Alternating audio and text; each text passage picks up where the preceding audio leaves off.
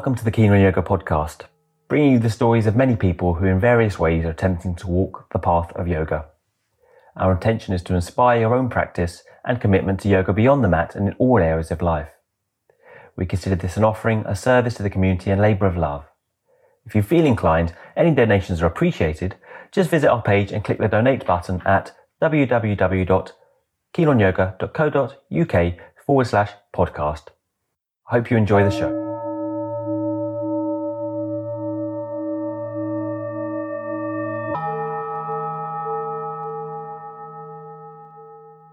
Today's guests on the Kino Yoga podcast are Richard Freeman and Mary Taylor. Richard Freeman began his study of yoga in nineteen sixty-eight, beginning with one simple sitting posture of the Zen tradition. He spent nine years in Asia studying yoga, asana, Sufism, Sanskrit and Indian philosophical texts.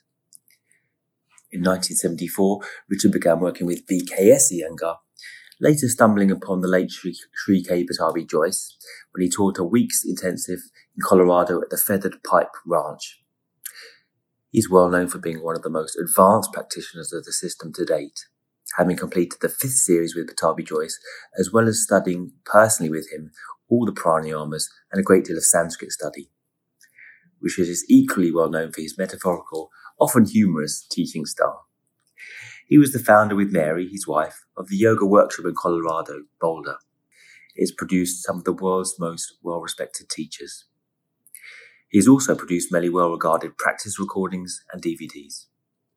More recently, he has turned his hand, along with his wife, to writing and has co-authored The Mirror of Yoga, The Art of Vinyasa, and most recently the fantastic When Love Comes to Light on the Bhagavad Gita, along with Mary.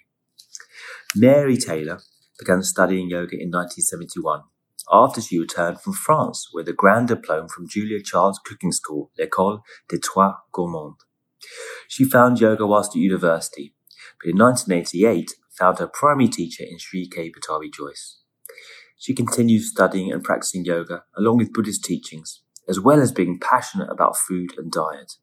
She has co-authored the books with Richard, as well as three cookbooks, as the co-author of What Are You Hungry For? Women, Food and Spirituality.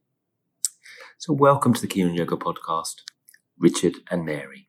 Um, can I just ask uh, you both how, um, how you started your journey with yoga? I think I've heard this from Richard before, but not from Mary. So maybe just a little brief overview and background.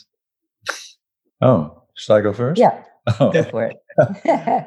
um, I became interested uh, when I first read, there was a um, a thinker called Thoreau, um, and uh, in the eighteen, I think he was in the eighteen forties, um, and he was part of the uh, Transcendentalist school, along with Walt Whitman and Emerson, and they were dipping into the first uh, translations uh, that were available uh, of, you know, Indian thought. Mm. And uh, Thoreau was the most radical in that he just loved nature. He would go out and just go into trances, uh, you know, at Walden Pond. Yeah. And he loved breezes and birds and nature. And I was so inspired by that uh, that uh, I became interested in, you know, Eastern thought, uh, particularly Indi- Indian thought at that time. And then when I uh, made it to uh, college, um, we were quite inspired by the late sixties and, you know, the uh, various aspects. Yeah, various aspects of the late sixties. And you, you met you met at college, did you? Both? Um, no, no, we no, met no. long, long after. Okay. Yeah, long after that. And uh, then um, I. I got into uh, both Buddhist practice, and then uh, I got, uh, what would I say, not actually sidelined, but uh, I met the, through Allen Ginsberg, the uh, Krishnas. Hare Krishna. The Hare Krishnas. But then uh, quickly that became a silly thing, or a cult-like thing. Mm. Um, and... As, as soon as they tried to, they, they they wanted to make money, and they had things they wanted to distribute. So it was no longer um, it was no longer interesting practice or open-minded. So I went to India and uh, to pursue the roots of it, and that's was very good. When you didn't, I remember you talking to you years ago at a workshop, and you you telling me you were in Persia before India, didn't? Weren't you in Iran? Right? I was. I I lived in Iran for um, mm. four years. Uh, mm. Teaching yoga after I was in India. Um, and then, uh, so that was really good for my education because um, most of the students were was Muslim. And uh, of course, there were Iranian uh, Jews and Baha'is. And, but uh, it was very nice to have to translate culturally mm. uh, the ideas of yoga. And so, and...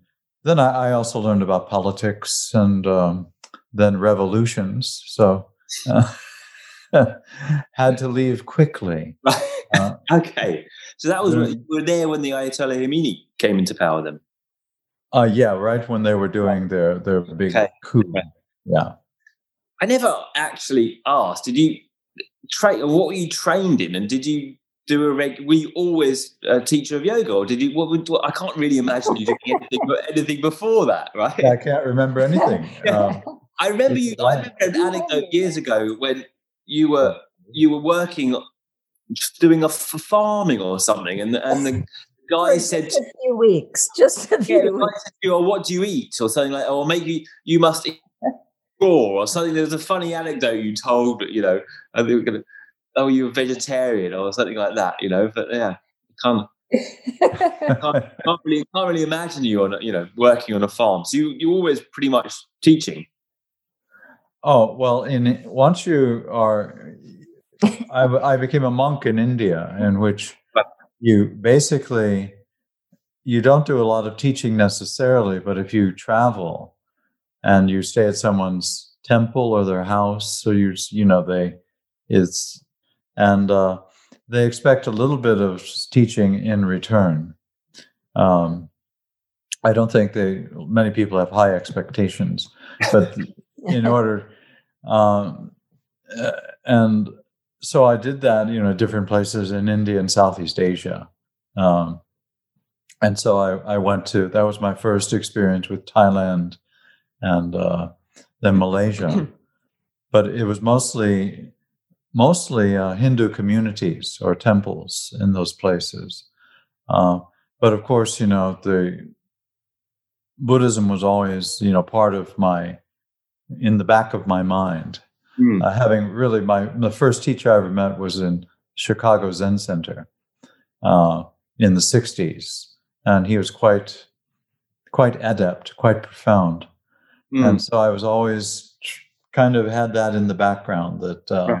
Mm. This is, and I still have that in the background. Um, that there's this intimate uh, similarity and connection, even though the language gets flipped in um, between various Buddhist schools and then various yoga schools. That they've borrowed from each other happily and learned from each other, and mm. Mm. and so if you can. Uh, take the meanings of their words and kind of flip them over, you'll say, oh, they're really almost identical in what they're doing. Okay. And they both they both profit from each other. It's just like two people, you know, who are... Mm-mm. I was going to definitely want to kind of talk marginally more about that, because I know that you, you know, you, you're living in an area which is pretty big for Buddhism, right? I mean, well, you had Chogyam Trungpa, I think, set up the Shambhala school there. He was a Yeah. Kind of, well, kind of, a, you know, kind of hero of mine. You know, well, marginally, you know, at least a legendary figure. Say a questionable legendary figure. Um, but, and I, I was a bit also interested in Tibetan Buddhism. I, um, I, I, um, Chimi Rinpoche and Akon Rinpoche uh, were oh. you know, kind of uh, friends of uh, Chogyam Trungpa. So yeah, you, so I heard him from yeah. And then yeah. Um, anyways, before we diverge, um, so. Let, We have a lot to get through. Mary, can you just briefly? Yeah, a very, mine is yeah. much more, yeah. you know, sort of plebeian. Um, I was at university and um, was studying psychology, focusing on Gestalt work, and was have the A type A personality, which is attracted to Ashtanga yoga and other things, and, um, you know, was quite stressed. And my dear friend said, you know, try some yoga. I tried it and it really, really helped. But it, I, I kind of laugh about it now because as much as anything, it made me more efficient so I could do more. So it wasn't really some grandiose idea about philosophy or anything like that, but it was like, hey, I'm stressed out and now I can do even more. And, right. um, and then over the years, I just kept coming back to it. And then eventually after, you know, lots and lots of different things. And I was in France because I was studying cooking at that point um, after university. And um, then, you know, after many, many years, I ended up in Boulder where Richard is. And this is where we met and wow. um, met through yoga and and actually met outside of yoga doing as I was sort of coordinating some uh programs for inter, uh, sort of inter. So I, I was I was doing programs for a health food store wow. on how do we get health in different manners from different things, from medical to yoga to cooking, et cetera. And that's where we ended up actually meeting. Um, Did you train as a cordon bleu? Cook? I trained briefly right. at the Cordon Bleu, but then I was, I, was I did the most healthful. Um, take yeah. a pound of butter, and then yeah, and I. But I did my main training. My main training was with uh, Julia Child and Simone Beck at their school, and that was I got their grand di- diplôme, and then did apprenticeships in restaurants, um, and a pastry shop in Paris. Really? However, I've. I've never liked meat, even as a kid. And right. so it was this weird thing that over the, after I got through with that, I started morphing and, and applying those techniques to vegetarian cooking. Mm. So that's, that's kind of where I've gone with that part mm-hmm. of my, my idea of what is nice in life. It's nice for me too, because someone has to eat what she prepares, you know? That's incredible. I want to go back a little bit about diet later. Um, yeah.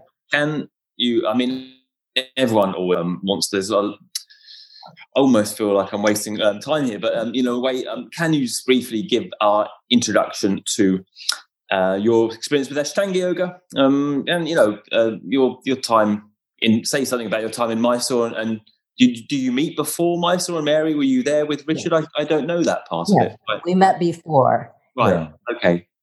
And Richard met uh, Pattabhi Jois in um, the United States at a place called Feathered Pipe Ranch when he was, Pattabhi Jois was here. With uh, with Amma.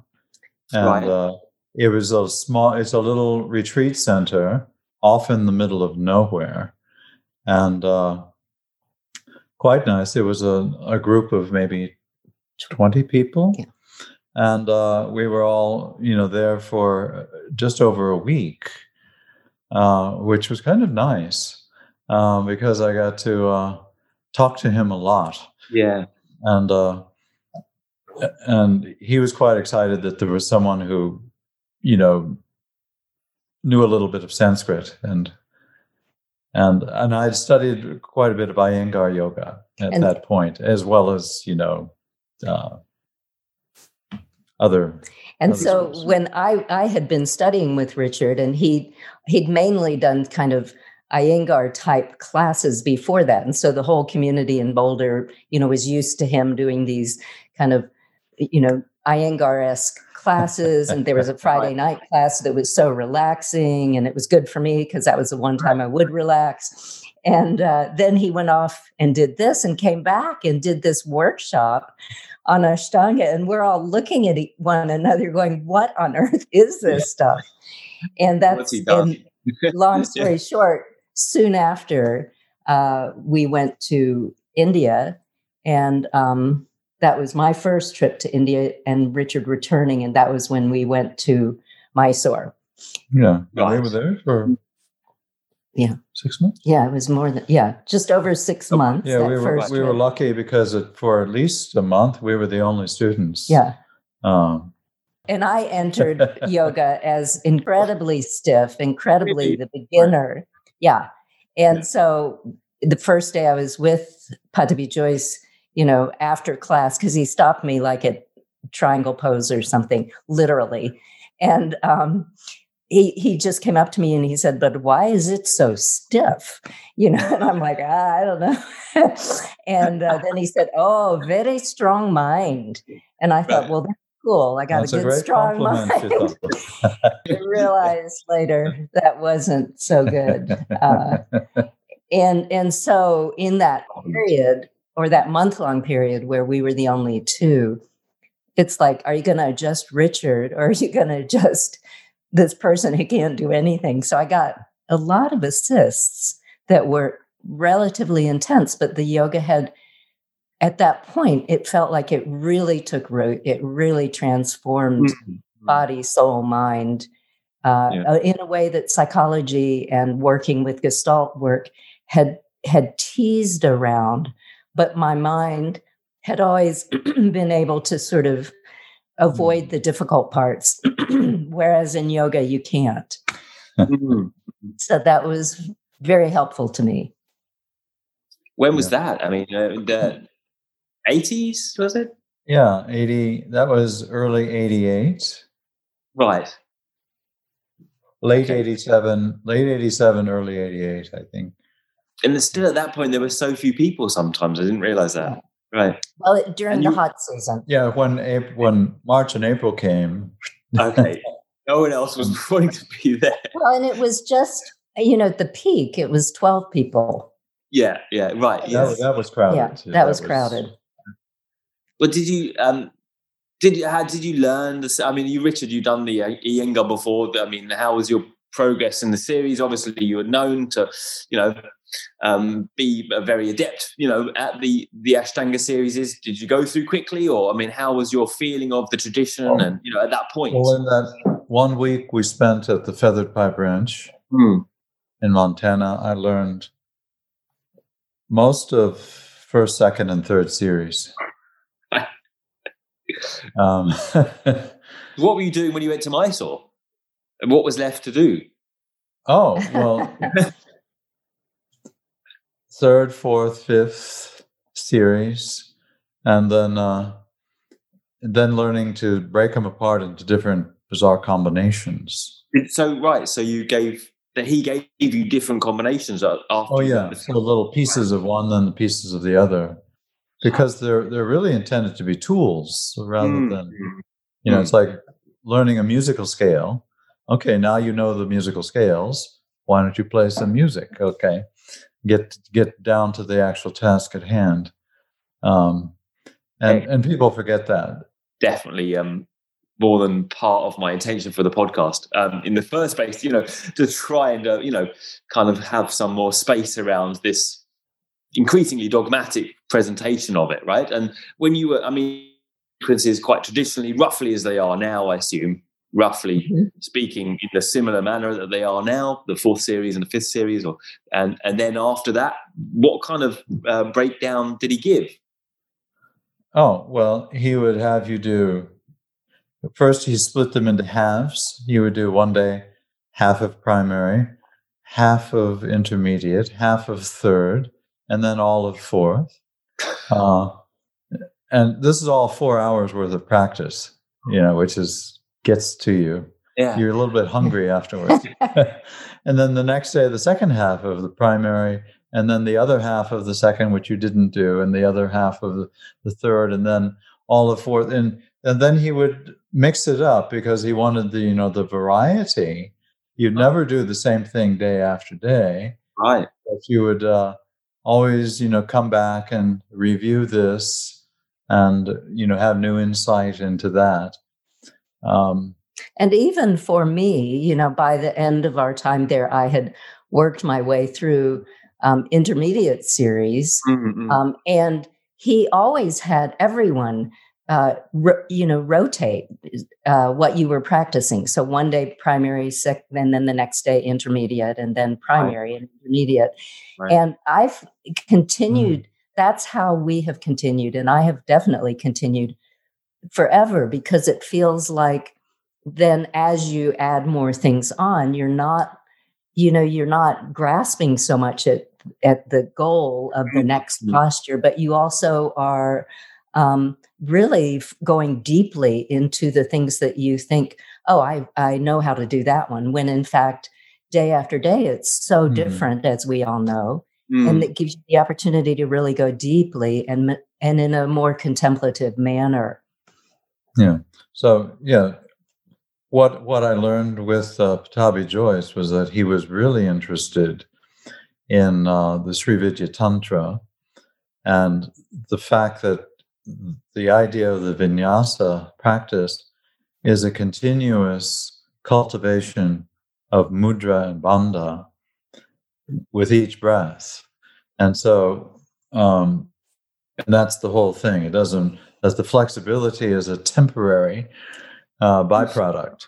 A little more temporary than we would like, you know. Um, and that what's interesting is the um, the palate, the tongue, the sushumna nadi, the joining of the prana and the apana throughout the body, and, you know, getting those balanced uh, continuously. Um, and that's what he was really interested in, but I'm not sure he was um, good at communicating that to a lot of people, because he was very orthodox. He considered himself extremely non-orthodox, because really? he would he would speak to foreigners, right. you know. Uh, which is considered, you know, normally he should, you would take a bath after you, you know, know someone like that. You go, I just saw this uh, untouchable. Did he go further? I mean, when you um, when you talk about the, the you know the Vidya Tantra and the Bandha and the soft palate, I mean, was he interested in, in further careers, in Kachari Mudra and this kind of thing? Did he did he take oh, it yeah. further? So right. So did mm-hmm. did he give you instruction on that? Oh yeah. Right. Yeah, joining prana and apana in the navel was his fascination. And the pranayama and, was, you know, the big part of that, too. Mm. Yeah. That and was, you, so we would practice one-on-one. Um, and uh, he was a he was a character, obviously. Well, I mean... Obviously, you came home and you taught the sequence, and you taught it in the manner you'd been instructed. And did you always break it up? So you did one day one thing and the other day the other thing. And I mean, I suppose in a roundabout way, like, and especially now in, in, in modern times with the way that's become, and, and, you know, what does tradition mean to you in the sequence of Ashtanga yoga and in, in your teaching? And how do you convey that? If it's not, if it's not literally parampara of the series or parampara of the lineage, you know, what's the benefit of tradition, and what does it come to mean to you now? And did it mean something different to you then, or did you always oh, have the same take on it? It changes day by day what it means. But uh, the, the actual tradition is, um, you know, his, his fascination and concern with that which really turned him on, literally, um, which I think he felt... You know, with uh, because of his, you you know, upbringing culturally, he didn't see most students as being interested in it, and so and so he would just say, "Oh, well, for now, we'll just do this," and uh, you know, I can make some good money from these people. But uh, you wanted to do more with it, and then he didn't, because he felt the reception wasn't there, or. In that, you know, yeah, the interest wasn't there, because because the tradition is, if they don't ask, you don't tell. Okay, right. And so, but people don't even know what to ask, and they don't have the um the background to yeah, know what the to background ask. to know. And he, we were there um, at one point where he began doing, you know, conferences where he had not been doing them before, and so on Saturday there would be a conference. And it would be a small group of us. And he would come in and sit down and then start speaking. And he was talking about a text of some sort every time. Um, and Richard, who happened to be one of the people who was there, who had read most of the texts, would would catch and understand what he was talking about, because he would have mentioned the name of the text and he would mention certain words in Sanskrit that Richard would know. But a lot of his language skills for English speakers were just non-existent. And so many of us would sit there and you'd catch a phrase here and there, but you really, you know, you could, I, my experience with it was to really just go with his enthusiasm and go with mm. the feel of what he was trying to present. Yeah. And then yeah. I'd hear a phrase and it would blow my mind. Um, but a lot of the people who were in the room wanted to really have his, you know, wanted them to speak the same language and would almost talk to him like he had some defectiveness, like a, you might, you know, with a child, really loudly because he wasn't understanding. His English was so broken and not very good. And you, you never knew what, exactly what he was talking about because he would, you know, he would get, you know, the certain cases wrong and the verb verb form would be wrong and you weren't sure. But but what then, and so he would he would do this beautiful. He gave it a good go though. I mean, he definitely spoke in a continuous stream. Well, you know, oh, for sure, for the good and for the bad. But it was a continuous yeah, yeah, stream of yeah. you know, like it was yeah. yeah. And he was loving it. it. Yeah, yeah. And then in these lectures, he would do this beautiful speech, yeah. and then he'd say, "Any doubts or any questions?" And there would be a pause, and then someone would raise their hand and say, "Well, where does your foot go in um, Trikonasana or something right. like that?" And then you just yeah. see his right. face mm. melt because mm-hmm. he wanted people to. to grab hold of something beyond that. And, I, and, and in our perspective, that was one of the reasons that, you know, in the end, he he started making it more just about, well, right. put your foot here, do this breath there. But then also when we uh, had our studio, one of the things we recognized was that if you use the Ashtanga system as the foundation, which we did, but we did it from kind of a broad perspective where we would mm-hmm. allow and, uh, you know, and encourage variations on certain things, et cetera, that the tendency for many people is to go off on these wild tangents where they avoid what is, you know, really the important aspect of whatever this posture might be bringing up for them mm-hmm. or the sequence. And so on one level, by, you know, codifying the series, by making it more rigid and more strict, you have a certain amount of um, of uh, sort of the benefit of having something that you must do. And the teacher has a little more control mm. over a, a massive crowd and that is now there. And so on one level, as a student, if you, you know, give in to your desires to just, well, today I don't really feel like balancing yeah. poses, I'll just do a bunch of backbends, then that's really where you go off the rails. Yeah, people usually don't benefit from that because they're just following their... Their sense fields. Yeah. Mm. And so within any religious or meditative practice, it's almost like you have a pre-agreed upon sacred pattern, which could be... Um, and and if you go into it, uh, you know... without the intention of trying to benefit from it. You know, you're doing it as an offering to others rather than a way of achieving uh, fame and money or power or something. Yeah. Uh, that's, the, that's the, of course, the most important thing. But then you're not going to grasp at it in a way that hurts you or hurts others. Um, but the, the it's just like with certain religious songs or mantras. Uh, you don't, well, let me just make up my own mantra today. Um, that usually doesn't work because it's not something that's, uh, you know, you've, it's, it's, it hasn't been empowered even in your own mind. Mm. Um, but what happens is then, okay, so we have a, a sequence which most people can do, like, say, a sun salutation, or most younger people. Okay, mm. at a certain point, it's not going to happen. Um, and, but then, uh, you know, if you grasp too tightly at it, or, you know, it might not be appropriate all the time. And so if it's done as a as an offering, uh, as part of a, a deeper internal sacrifice in order to enter, you know, these higher states of samadhi, to open the central channel, um, then it'll be done appropriately. Um, rather than, oh, if you do one hundred eight sun salutations, mm. we're going to give you, you know, a thousand points, um, which you can cash in later in when you in Indraloka. And so that grasping at the points makes you a, a religious fanatic rather than a mystic, rather than someone who's has a sense of humor and compassion.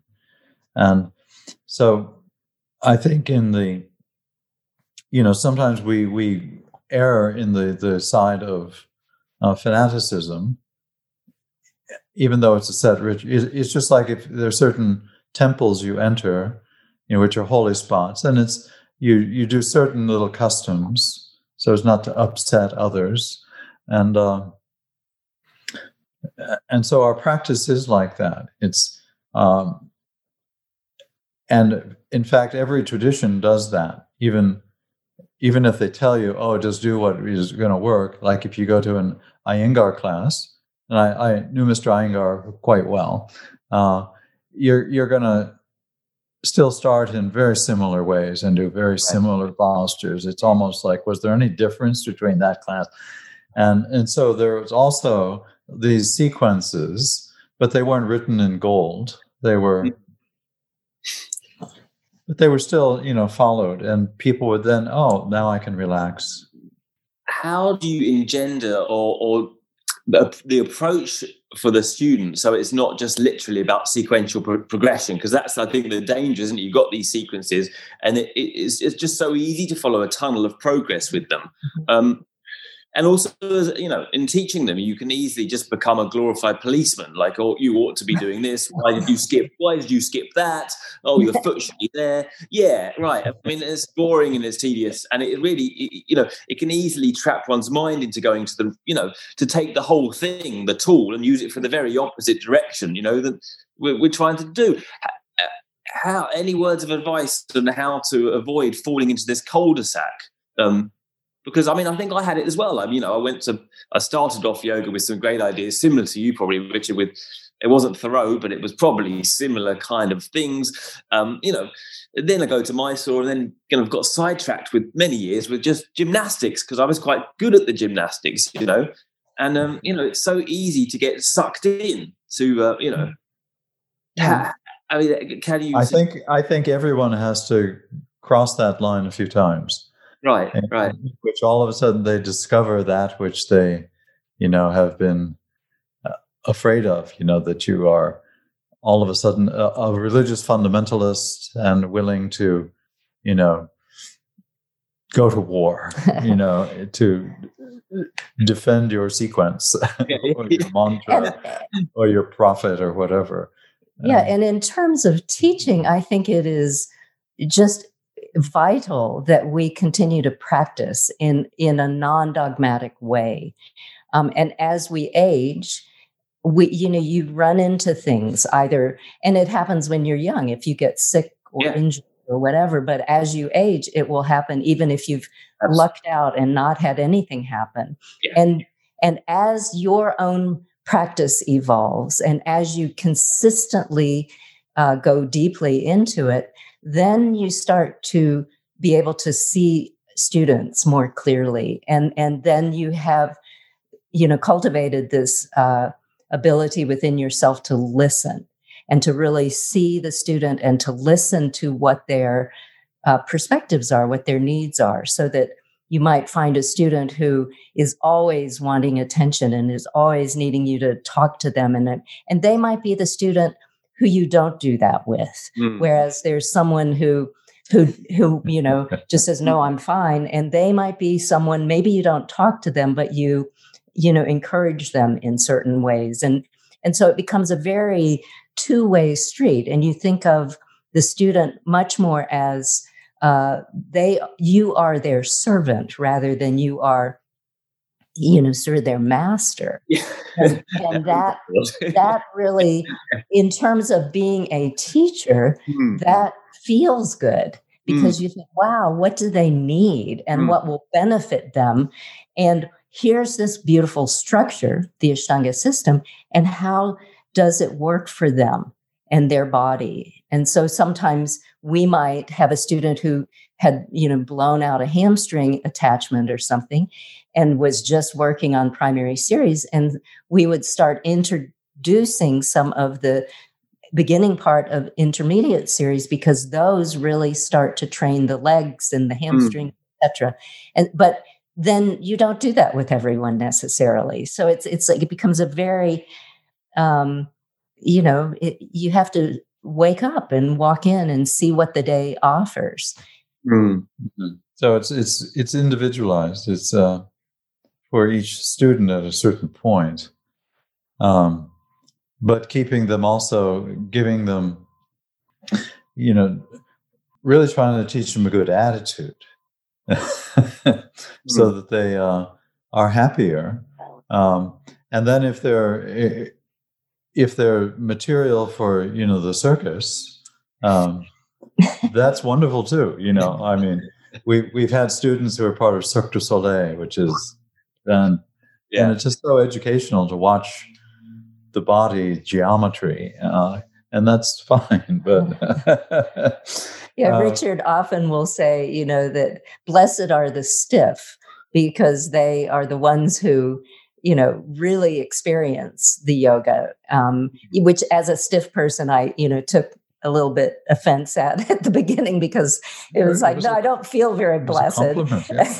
Yeah. But it's true. When you are stiff, you, you know, walk in the room and lift your arms over your head and you have some major sensations. Yeah. And, and, and that's what it's about is, is waking up to that.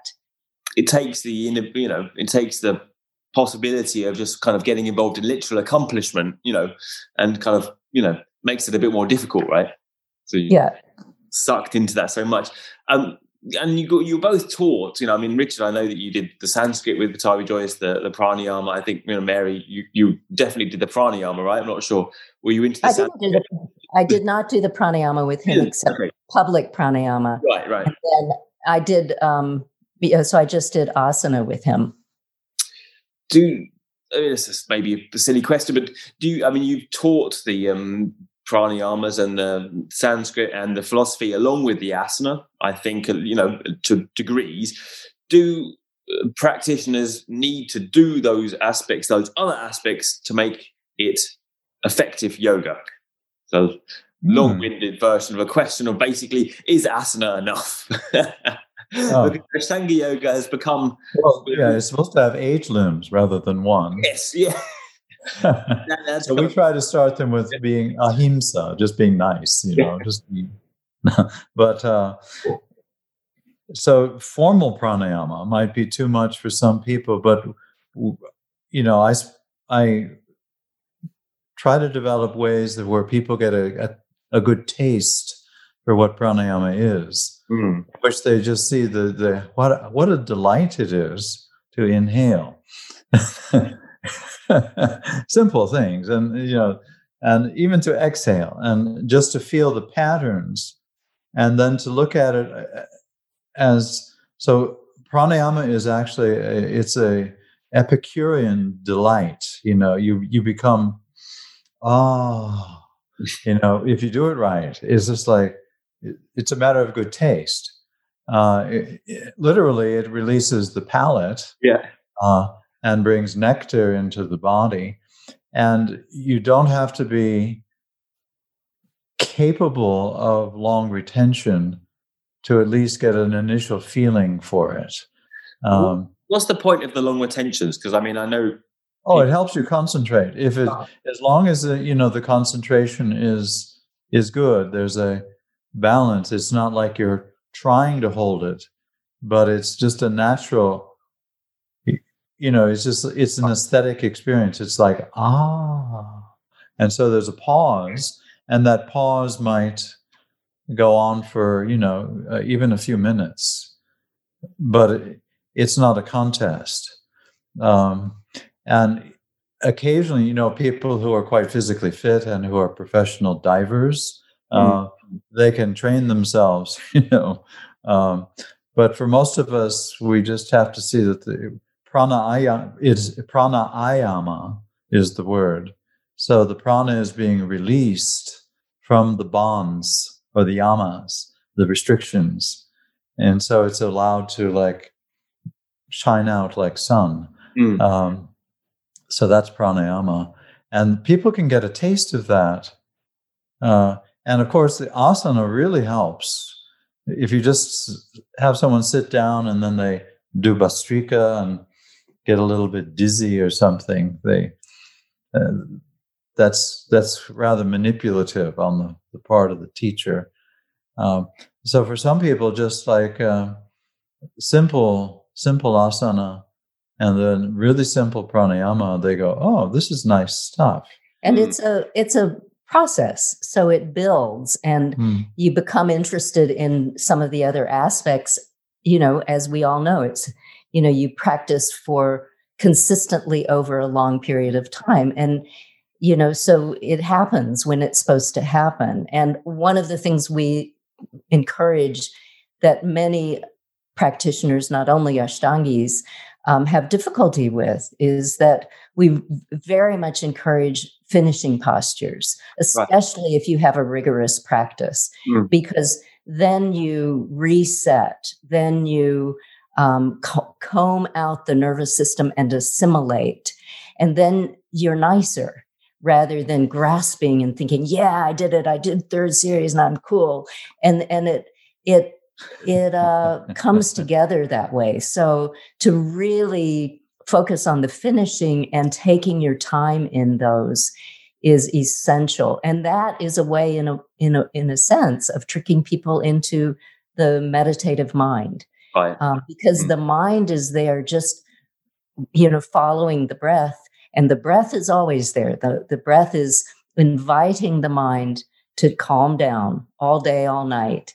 And if we just listen to it occasionally, things start to, to morph. And it it's really freedom in the practice rather than a sense of rigidity. Mm. Yeah, the hard part for many of us is the vairagyam. We can do the abhyasa and the vinyasa. You know, we get it. Oh, but we can't like give it away. And you offer um, it. It's not just putting scary. It down. It's yeah. it's as an offering. Yeah, it's not a rejection, but it's like. Uh, exposing the whole thing in all of its depth, you know, even psychologically, or and, and just like letting it become so, exposed to a pure pure awareness, and that's scary stuff. To let it all go, it's kind of like the moment of death, but it's that's it. Not smoothly really segued into it, but uh, you've, re- you've written a, a, a book recently, uh, When Love Comes to Light. Um, it's, it's on the Bhagavad Gita. Um, can you talk maybe a bit about that idea of devoting um, and giving away and sacrifice that is the crux of the, well, the Gita is devotion and action, or sacrifice and action. I you know, don't want to step on your toes there, but how does that, you know, can you say something about that, the, the importance of the Bhagavad Gita um, in regards to yoga, or, you know, kind of inspire some, why would someone want to read the Bhagavad Gita? Oh. Yeah. Well, the Bhagavad Gita places oh. yoga in, uh, it explains yoga beautifully. Um, and it cuts through sectarian confusion uh, because it, it cuts through the language uh, to get to really what counts. Uh, which is hard to express, but some has something to do with love. Um, and so, but the importance is, you know, that people have mistaken historically yoga um, with non-action. You just don't do anything, mm. you know, you, and you avoid anything where you have to do, you know, it's, and so, uh, and people misunderstand, you know, the, uh, say Sankhya, which is, you know, this ancient philosophical school. They think, well, well, Sankhya just means, you know, that it's all it's all Prakriti, and, you know, Prakriti is useless anyway. Just get rid of it. Um, and so the it's maintaining that there's, wherever there's manifestation, there's action constantly. So even if you think you're not acting, uh, you're you're still breathing. you're you're still, like, you know, if uh, going to the bathroom probably occasionally, even if you're a great yogi, uh, eating occasionally, um, and and so the inevitability of action, and then the qualities of action that if you in real life and immediate circumstances, if you don't act, that will have a, an effect. Or, or if you do act, that will have an effect. And mm. so people get very confused, and p- particularly when they get into ethical dilemmas. Should I do something about this problem, or should I leave it alone? Mm. And so Arjuna is in that crisis of how should I act? And the Gita is saying, yes, act. You know, you, since you're going to act, the body and the mind are going to act anyway. Mm. Notice that the body and the mind are not actually you, Arjuna, but they're going to act anyway. And so yoga is actually the art of action, or the skill of action. And so someone who makes their action done as sacrifice becomes the true yogi. In other words, and sacrifice is it's just one of those words that hits you differently than act. Yeah. Like a sacrifice. You go, uh-oh. yeah. And sacrifice, me. you know, holds a sort of background meaning of context.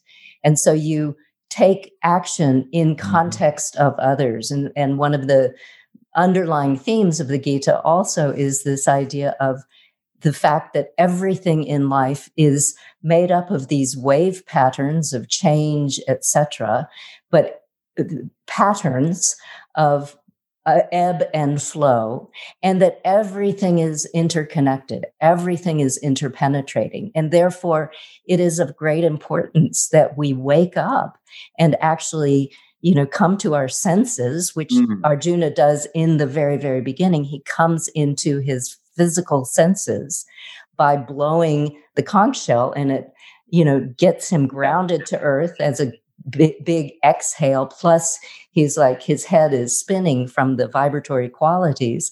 And he wakes up to what's going on right here, right now. And that's the invitation of the Gita. And mm. that's why it's so interesting to me, um, as to it being a guidebook for not only learning about Indian philosophy, but, you know, our daily lives, and what do we do when we ourselves run into conflicts or difficulties or crises? Mm-hmm. And, and, you know, the, the short answer is you, you, we have inherent qualities of tenderness and love and compassion that come mm-hmm. with, they're the hardware of being human. Mm-hmm. And if we can un, you know, un, veil them and and tap into them, then we don't have to think our way through things. We can interface, and we can act in a way that is very natural and of benefit to the whole, rather than to strictly ourselves. Hmm. Yeah, so Arjuna is encouraged to act, um, but then to act without selfish motivation, egotistical motivation, because that's And then when you act, you get feedback. But because you're not attached to, you're not doing it out of an ego, you know, from an egotistical yeah. standpoint, yeah. you listen to the feedback and you make corrections. It's like when you're shooting an arrow, uh, you, you take a shot and then you can fine tune.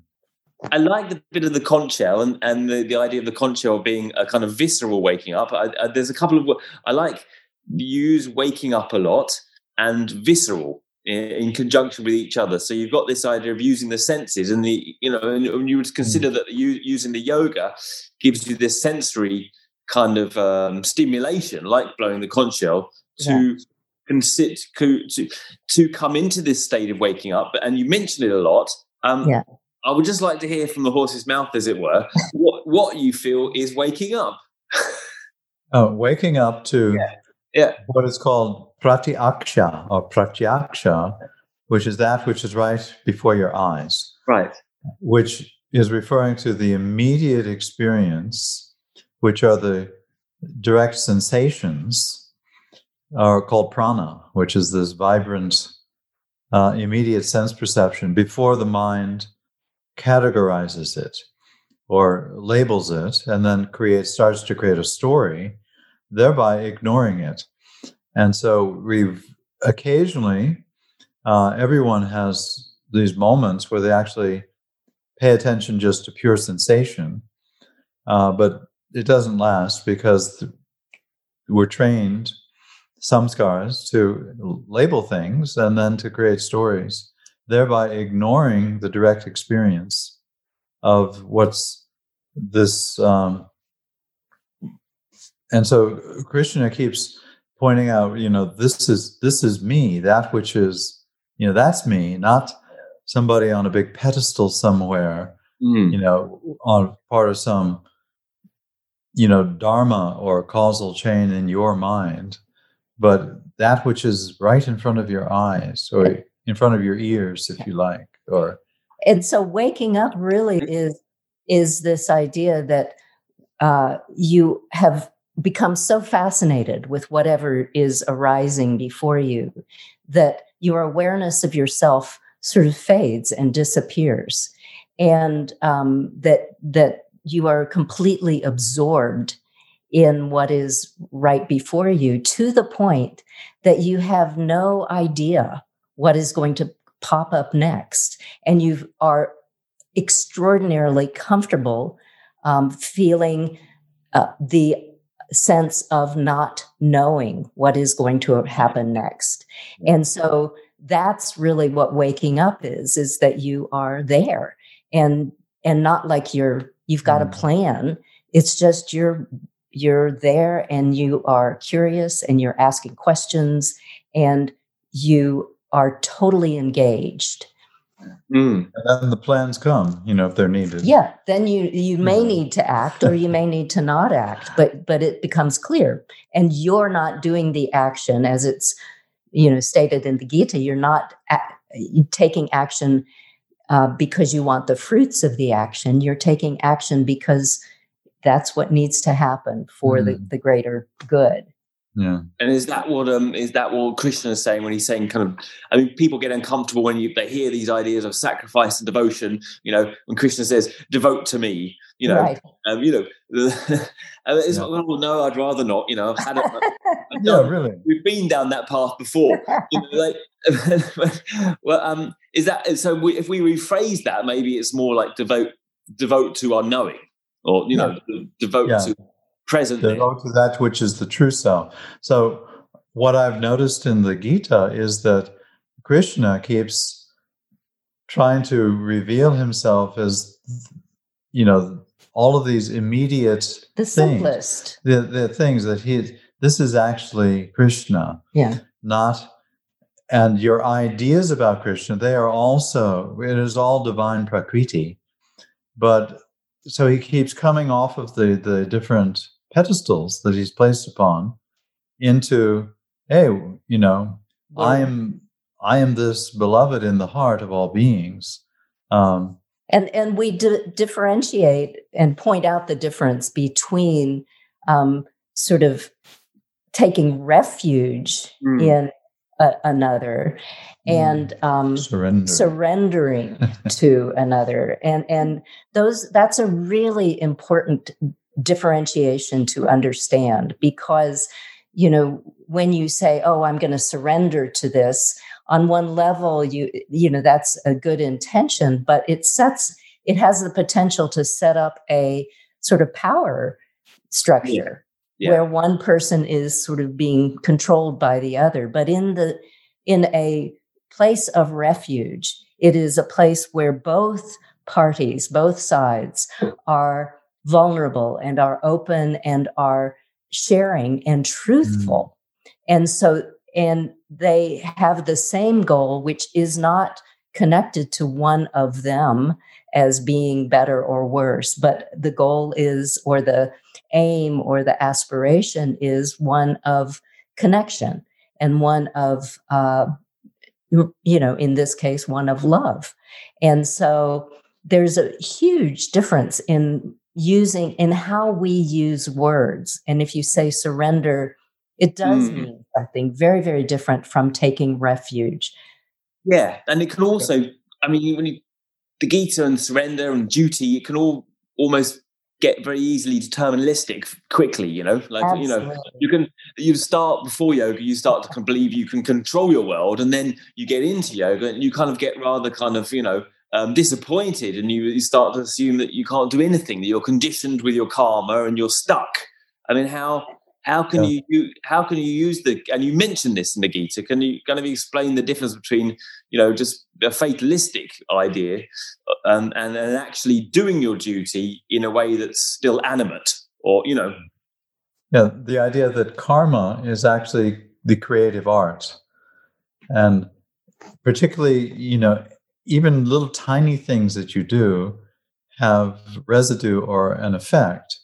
And so once you start to see that and you experience it, in particularly in meditation practice, because then you're watching, you know, moment by moment, little subtleties of mind, of sensation, um, and you you start to see the, you know, the the the linkings between these different levels, and you see, oh, I could actually, this is a creative principle, and it's actually the principle that's used to makes time and space is, uh, and so the Gita presents karma as this divine function, uh, and it's it's the divine function of prakriti or creative energy, and uh, the, many times in the Gita they call it daivi or divine, because mm. it's often in different schools saying, oh, it's just that, you know, it's it's just the gunas on the gunas, it's just prakriti, yeah.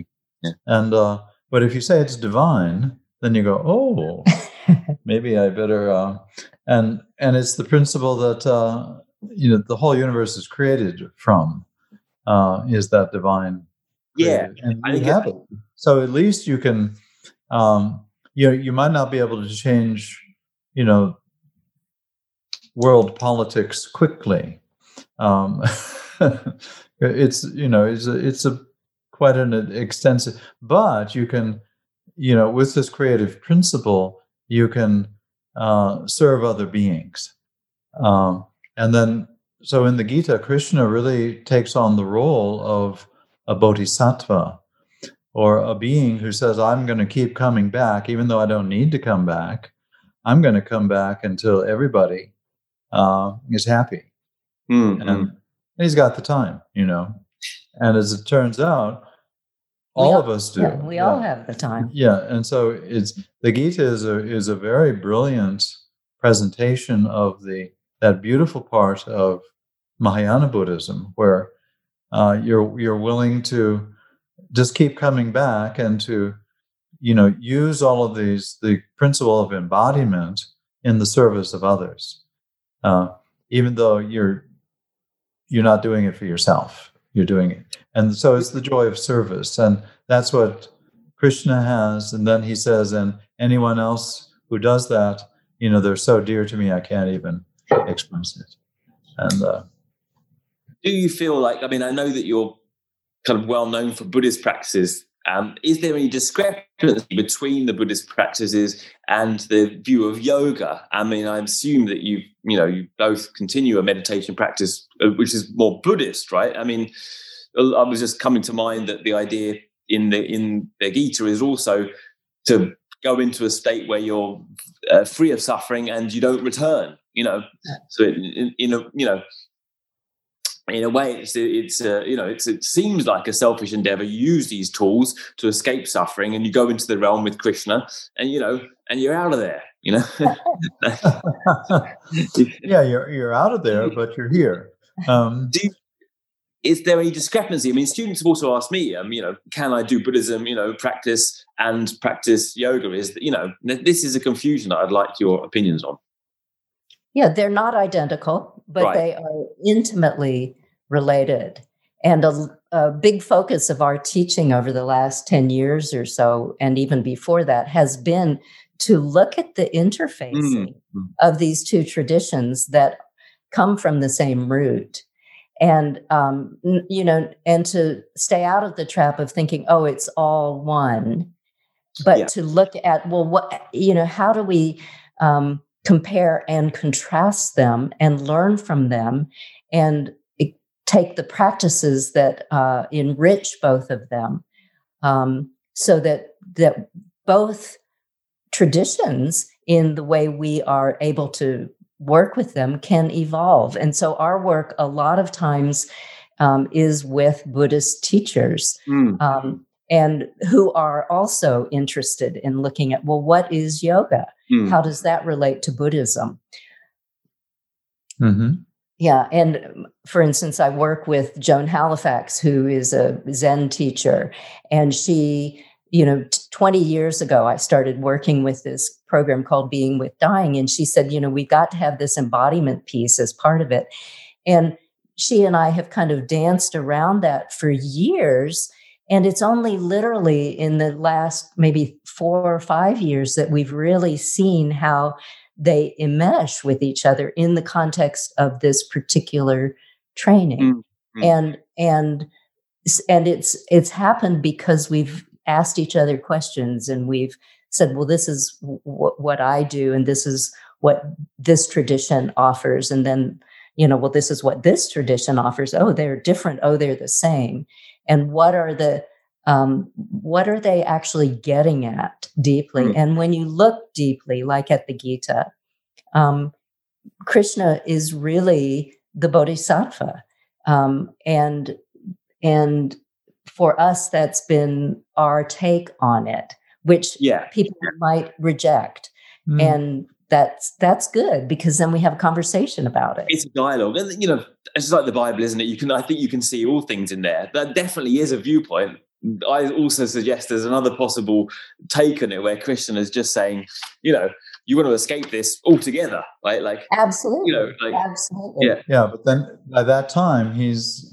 He's redefined what this is. And so someone who is uh, has all beings in their heart, they experience such pleasure and awe that they don't need the conceptual liber- they are liberated, even though they are enmeshed in this divine Prakriti, which is all these things happening. It doesn't bother them. So they're liberated. Um, And the conception of liberation is, you know, oh, that I'm going to get away with it. And you imagine some space where you know, you're flying out in outer space and there's the universe, a little ball in the distance. Um, mm. That's just our own minds. And that would be considered part of the Prakriti itself. And the um, literalism happens in uh, Buddhist studies also. Oh.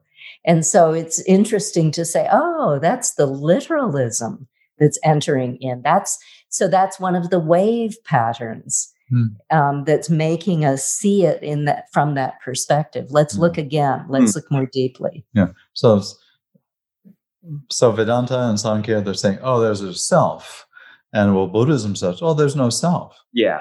And uh, that's and both are extremely what. If they say, well, what do you mean by self? And so the the Upanishads do that. Oh, do you know, who are you? And then if you start looking, you can't find anything. And if you keep looking, you still anything you find that isn't the self, because it's you know it's a constructed thing. And the Buddhists would totally agree. Um, and so, and it's a it's a it's A funny thing in language where we start talking metaphysically and you run into this paradoxes very quickly. And uh, and, that, and that's Buddhism part of- in the end, the Vedanta, they, they delight in the paradox, at least some of them do. But the ones who are still into the, uh, you know, the politics of it, they, they, the paradox gives them reasons for, division. for fighting. Yeah, know. yeah. So essentially, there's no difference between the idea of the yoga where you're kind of trying to, you know, kind of focus one pointedly towards a to lift the self up by the self, right? Like, uh, mm-hmm. and then Buddhism, where there's, you know, it's like a flick book. There's no essential self there at all, right? I always think of it in that way, right? Like, yeah, yeah. they're the same exactly. thing. They're really yeah. the same thing. Right. Um, but it you got to really look at it and inquire to see if the, if they're really the same thing. Mm. Uh, if you just accept that they're the same thing, then you're missing out on all the fun of... And you, you asked wrestling with it. You asked a little bit ago about the visceral, you know, the use of the word. Yeah, visceral. yeah, yeah. I like the word. Yeah, yeah. This is one of the places that, yeah. that that that enters into this discussion yeah. is that when you have hit upon, you know, this sort of truth of connection of these two uh, forms of study and practice, there is this visceral, embodied experience where, again, where there's this ability to not know for sure, not, and to not be attached, and to listen deeply and to feel the connection. Um, and that's all a visceral, intuitive sort of experience. And, and you know, you don't want to only go into that realm. The mind needs to be part of it also. Mm. But our default for many of us is the mind. You know, someone with a strong mind saying, you know, okay, I mm. get it. I understand it. I know what to do. And so it's the mm. value of having a strong mind and having a strong view of things and ability to have uh, discriminating awareness, but then mm. to set it down and feel sense into it uh, is, you know, and it's a, it's a, it's a dance. You go back and forth between those things. Mm-hmm. Yeah, one thing the Buddhist schools are good at um, is debate, um, you know, where they'll just choose, and Shankaracharya was good at it too, and, but people are afraid of Shankaracharya because he was, he kind of, because he would make up the opposition arguments, but you just go back and forth and saying that you are, you know, that's just a dialectic, a, a a wave pattern within Prakriti, you know, the, the discussion. And that's just the nature. If you don't do that, you won't discover the context of each of the ideas you have. Mm. Or of your own tradition, you won't see the various contexts. And so then you won't experience um, the infinity.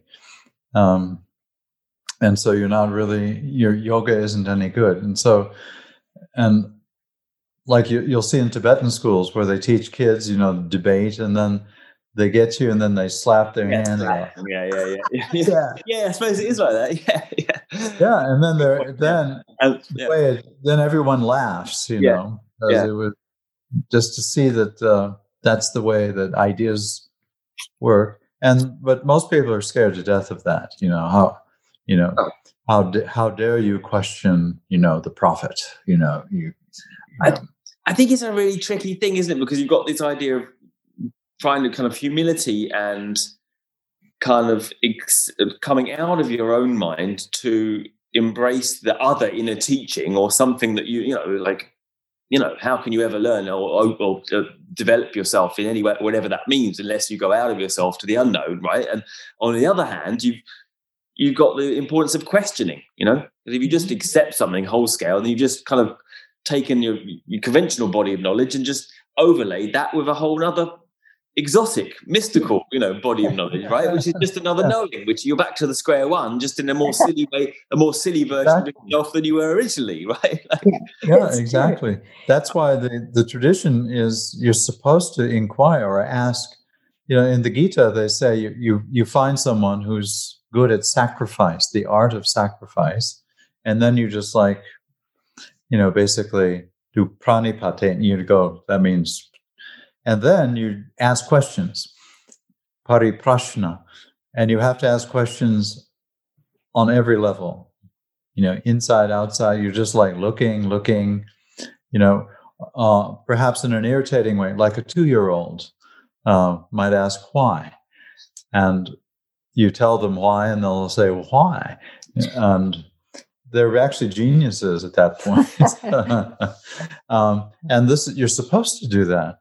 Um, but there's a, a a certain delight in that. That's what the, the actual Vedantic tradition is, and that's the actual Buddhist tradition, is to uh, just keep looking and looking uh, again and again. Um, and the Gita wants that. This is Arjuna, because Krishna never actually answers Arjuna in the Gita uh, as to what he should actually do.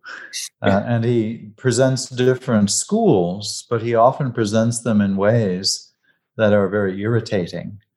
Um, he does good presentations, but he, you know, and so he's always bringing Arjuna back to that moment of like, tell me, would you just tell me yeah, already? Yeah.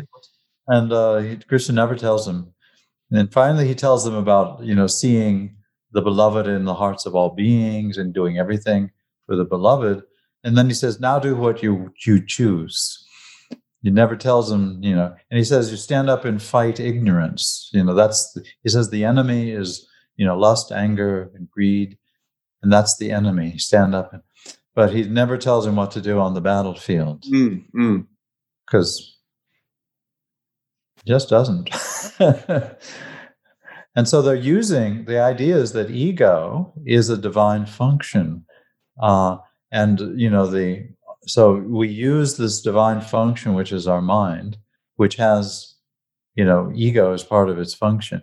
And that's why you can, like, get it, but it's not you. Mm-hmm. If you identify with your ego, then you're in big trouble. Okay. But if you can't get rid of it, because then you're getting rid of the whole principle of mind, space, and time, and creation, if you do that.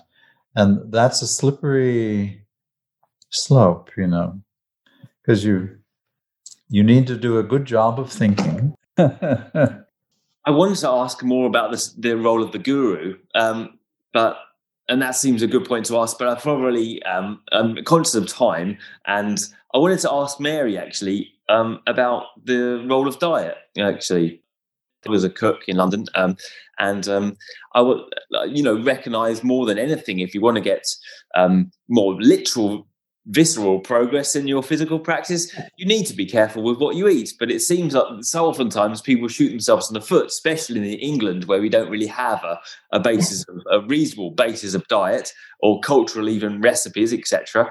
That uh, the people don't eat very well.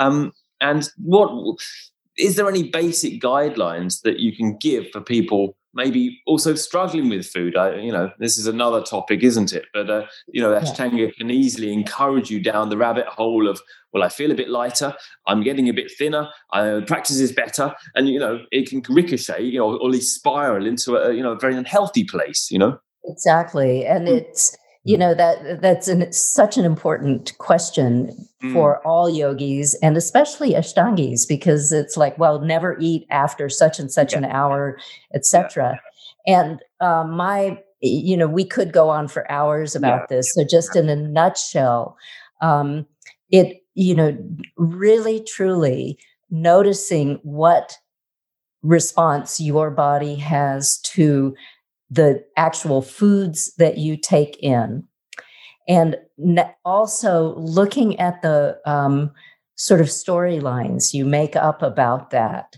um, mm. as to whether or not they're good or bad, or have, you know, you know, they're kind of indifferent sort of storylines, and and then circling back around again and again to what is it that makes the body feel steady and stable, and open to the idea of questioning and and looking deeply. And what is it that gives me the fortitude to be uh, really connected to my environment and to other people? Mm. And personally, you know, I my disposition has been since a child that I really haven't liked meat, though my parents are English. We always had our roast beef on, you know, certain days, et cetera. Um, and I never liked it, but I that's what I was brought up with. Right. Yeah. And over the course of time, for many, many, many, many years now, I've been vegetarian, although I trained, as you know, in France at mm. um, classical French cooking with where, you know, the idea of vegetarianism is just like, you know, are you out of your mind? Sacrilegious, yeah, absolutely. Yeah. Here's here's a cassoulet. That's that's only got, you know, a little bit of meat in it. And so, so, you know, my approach to it has been to really, truly trust that for me, for whatever reason, and, and it's got ethical reasons, it's got physical reasons, that the vegetarian diet that has plenty of protein in it and that is fresh and is local and is vibrant, full of life, that that is what makes me feel good. And when I was pregnant with our son, um, I was a vegetarian at that time, but every single meal I ate, I thought, well, you know, they say you need to be eating meat. Do I feel like I want to eat meat here? And as it turned out, I didn't ever feel like that. I did feel like eating eggs, which I normally didn't eat. Um, and so I ate them. Mm. And, and I think that we, that I didn't have this guilt or this preconception around what it is I should be eating because I was really tuning in. And that's what I encourage people to do mm. rather than taking a formula, mm. to pay deep, close attention, to have respect for your own body, mm. to have respect for the food that you are eating. And if you choose to eat meat, that you respect the life that has gone into that. Mm. Um, and, you know, like Native American Indians, uh, they have rituals they do, um, thanking the animals that they, you know, have have sacrificed their lives to feed them. Mm-hmm. Um, so I think it's it's something that is extraordinarily personal, mm. but that it has to make you feel more clear-headed, more mm. strong-bodied, more kind. Um, so that's kind of the overview of it. And mm-hmm. I have lots of other thoughts on it at some point. Uh, maybe I'll say them out loud. Maybe we could do one just on that, on, on sure. diet, actually. I, I would like that very much because um, there's a lot, you know, there's a lot more to say about it as well, especially in a more confusing time. People aren't sure how to eat. They don't yeah. know how to make right decisions about things. Um, yeah. You know, the fine they're getting into unhealthy patterns, how to undo those, you know, yeah. um, the whole yeah. organic issue. Yeah, I yeah. uh, know, I mm. know. It's huge. It's mm-hmm. huge. I wrote a book many years ago called What Are You Hungry For? Women, Food and Spirituality. And uh, that came out in two thousand. And I have started addressing some of these issues. So um, I've thought about it for a long time. I haven't read that, but I shall do. Um, and the title is brilliant. I do remember the title. I haven't read it yet. Um, okay, well... You know, I don't want to take more of your time, and I'm going to have to wrap it up. I want to ask, and I I didn't ask this recently. People got upset. Um, I didn't ask their little uh, uh, round at the end. Um, what are your guilty pleasures? A stupid question. I, oh. I stopped asking it because I think David Swenson said, well, if you've got anything to be guilty for, I'm not guilty of pleasure or something like that. So, okay. But we know what you mean by yeah. guilty pleasure. Um, I'm going to confess to. Okay. I, I I do have a almost religious devotion to coffee, uh, although not too much of it. Right. But uh, particularly if you if it's frothy, you know, like a, a a cappuccino or espresso or something, that this is a sacred uh, ritual. Um, that in and then you can even drink it, but you can. There are also uh, Vedic, Orthodox Vedic things where you take. Like well prepared, and you can pour it like an offering all over your body, and because it's bubbly, and each if you look at bubbles, bubbles are just reflecting other bubbles, and it's kind of like uh, makes you pause. Um, anyway, and it's part of the the tradition, and different parts of India, you know, it's either the holy drink is either tea or coffee. Yeah, yeah, yeah. It's very important to know. Uh, where you are. I'll always remember Matty, because Matty Ezrati, she she gave, she she got me onto this idea of a coffee maker, and it has like a, how do you call it, like a spumato. So it's got like a really high pressure, so it makes a foam when when it comes out. Right, yeah. right. Like a like a stovetop one, but you get this really foamy coffee that it kind of forces it up really strongly. Yeah. Yeah, yeah, it's a great Matty. Yeah, yeah, yeah. You know.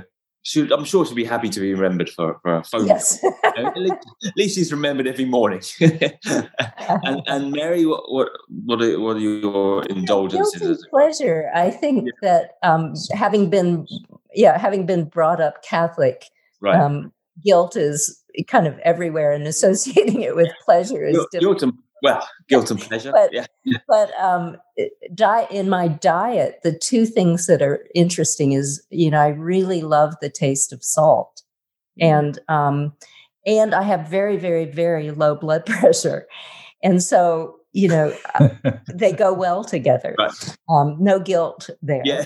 I also like uh, sweet certain sweets. I don't. I'm not like a chocolate fiend, um, and I. But I find that just a certain correct level of sweetness and certain things, like if I do have coffee, which I don't often, um, today, today I have some, and um, that I, I don't like coffee just with foam. I like it with some sweetener in it, right, um, right, right. which, you know, Richard gives me one of his raised eyebrows and rolls his eyes at that. But so He, he he brings the guilt to me for that. You're well, welcome. It's perfect. It's a perfect Catholic combination then. You've got the pleasure and the guilt all mingled in there. You know? in tipping it out into the unknowing. The ambiguous experience of being. Yeah. Um, okay, yeah. Uh, one last thing. Um, what what what, in, what inspires you both? What are your inspirations? A person, a place, a book? Something that, yeah. Hmm. Well, currently, what inspires me, we, we've been spending quite a bit of time in Thailand. And right. the spaciousness and the jungle, um, we live in the jungle. Mm. Uh, but you can see the see the ocean from, uh, from where our house is. And right now we're in Boulder, Uh, which is not North a jungle Thailand. And extraordinarily dry and cold. Yeah. And for me, that the spaciousness that allows my mind to um, just not feel contained, um, but feel inspired is just remarkable. So for right now, that's that's like on my computer, my desktop mm. is just a picture of looking from our house out into the jungle.